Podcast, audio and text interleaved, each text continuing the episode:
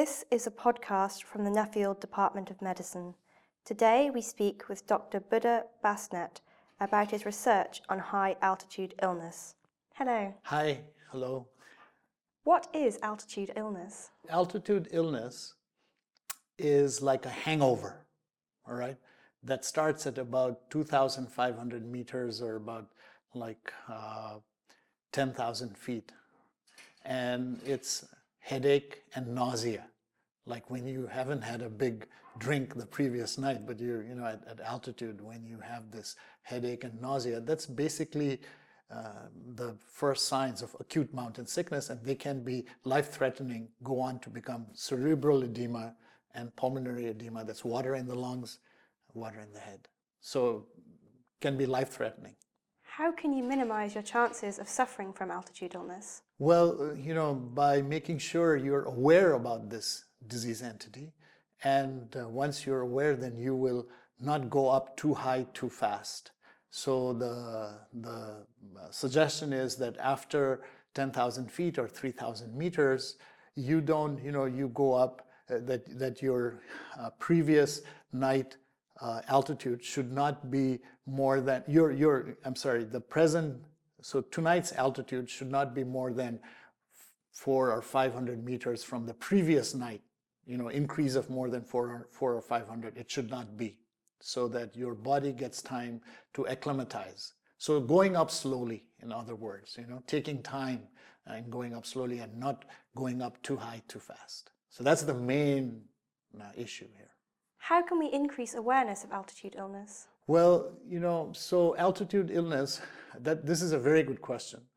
Uh, there is not enough awareness about this. So, for instance, uh, very recently in Mount uh, Kilimanjaro, uh, which is like a standalone mountain in Kenya, uh, there was a, a, a, tragedy there. A racing car driver by the name of Mr. Zulu, South African driver, on a you know who was planning a five-day. In fact, went up on this five-day trip to Kilimanjaro. So they're they're going up too high too fast, and uh, he died. So very very tragic. But from the tragedy, I hope that people you know, will learn that they should go up slowly.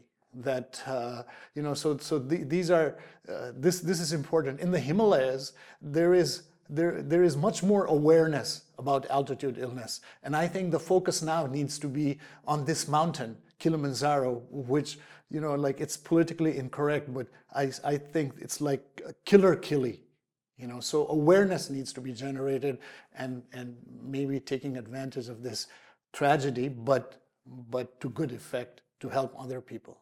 What are the most important lines of research that have developed in the past five or 10 years? So, probably the most important line of research that has developed is uh, in the field of genetics. And uh, Peter Ratcliffe from uh, the Nuffield Department of Medicine is involved. It's called the, it's, it's a protein. It's the discovery of this HIF protein, hypoxia inducible factor protein. And if you have an overrepresentation of this protein, then you are like better able to adapt to high altitude. And that's why the Tibetans, it seems, have an overrepresentation of this protein and they're able to adapt better. Now, this HIF protein, this factor, hypoxia inducible factor, seems to be important. It seems like it's a master switch and, and it, it impacts on cardiovascular problems, on, on uh, cancer problems. So, so it's, it's a bigger deal than just high altitude hypoxia.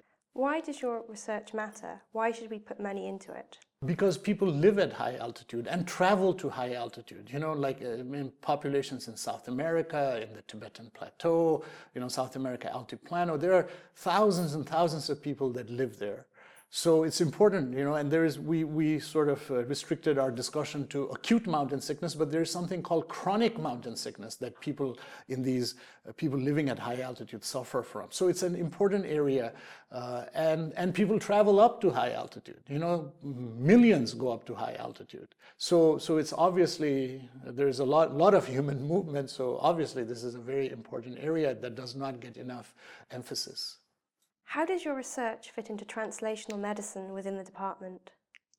So, in terms of translational medicine, one of the things that we studied um, is that there is a drug which prevents altitude sickness, and it's very well known. It's called Diamox. But this big dose of Diamox was suggested prior to our studies. You know, they suggested 750 milligrams, and this was a big study that came out in the BMJ in the two, in, around 2000.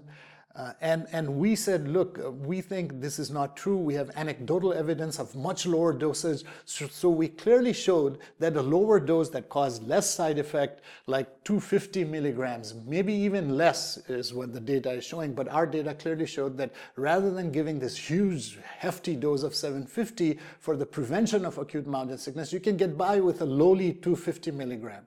So, so that's one area where, where I think we've been helpful. And the, a very important thing that we've started focusing on is, you know, you think thousands of tourists go up to high altitude, but millions of pilgrims you know, with what, what is called comorbidities, with diabetes and all. They're not your trekkers and climbers, but, but they're, they're people who, who want to go to these sacred sites up at, you know, very high altitudes, like there's a high altitude sacred lake in, in South Asia, you know, many lakes like this, and people pilgrim, pilgrims go up. They make a pilgrimage. Millions of them go up as opposed to just thousands of tourists. So we need to focus on keeping the tourists safe, but we also need to keep the pilgrims safe. Uh, they're older, poorer, and more vulnerable, and we're focusing attention on this. Thank you for talking to us today. Thank you.